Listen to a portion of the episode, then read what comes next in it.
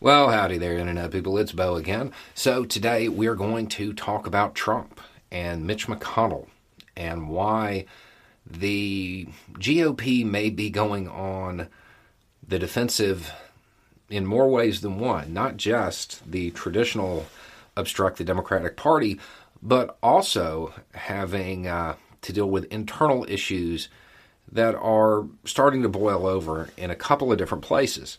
The most obvious is the now very public split between former President Donald Trump and Mitch McConnell in the Senate. We've talked about it over the last year. We knew this was coming. Um, we knew it was going to happen. We're just waiting for the element. Reporting is now widely going out that Trump is actively seeking people to depose Mitch McConnell, trying to build a coalition to get rid of him. Okay. That, that's important to note because now that it's public, McConnell has to respond and treat Trump as opposition rather than an ally. Because the one thing that we know about Mitch McConnell is that Mitch McConnell cares about Mitch McConnell. So he's not going to just kind of look the other way on this out of party unity.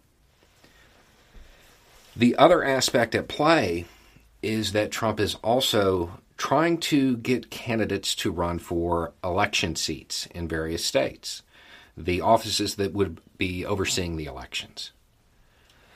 And while this may just seem to play into the whole narrative that he created uh, about the election and election security, um, it, it it should also serve as a concern for Republicans because those same people who Trump is installing because they have loyalty to him, they'll be in charge of the primaries as well.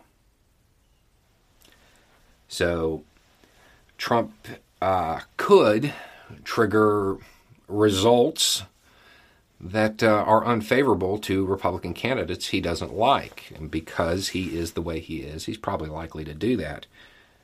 Now, the question is who do you think is going to win?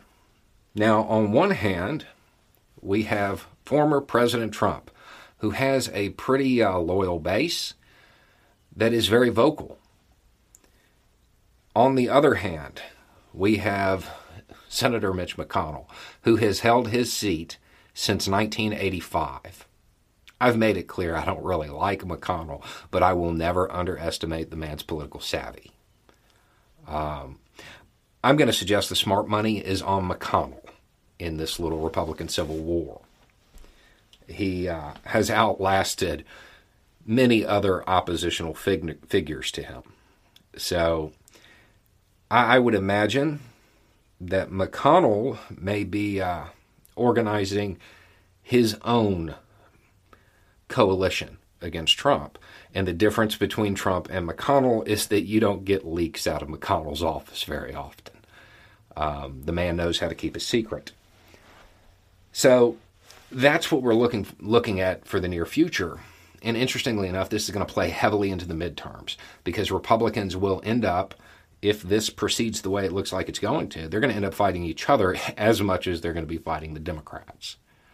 So it should uh, be interesting. But if you are somebody who uh, wagers on stuff like this, I would bet that uh, McConnell's going to come out on top.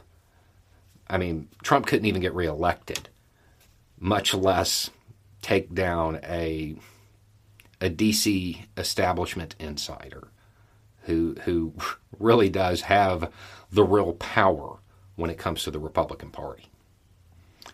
Anyway, it's just a thought. Y'all have a good day.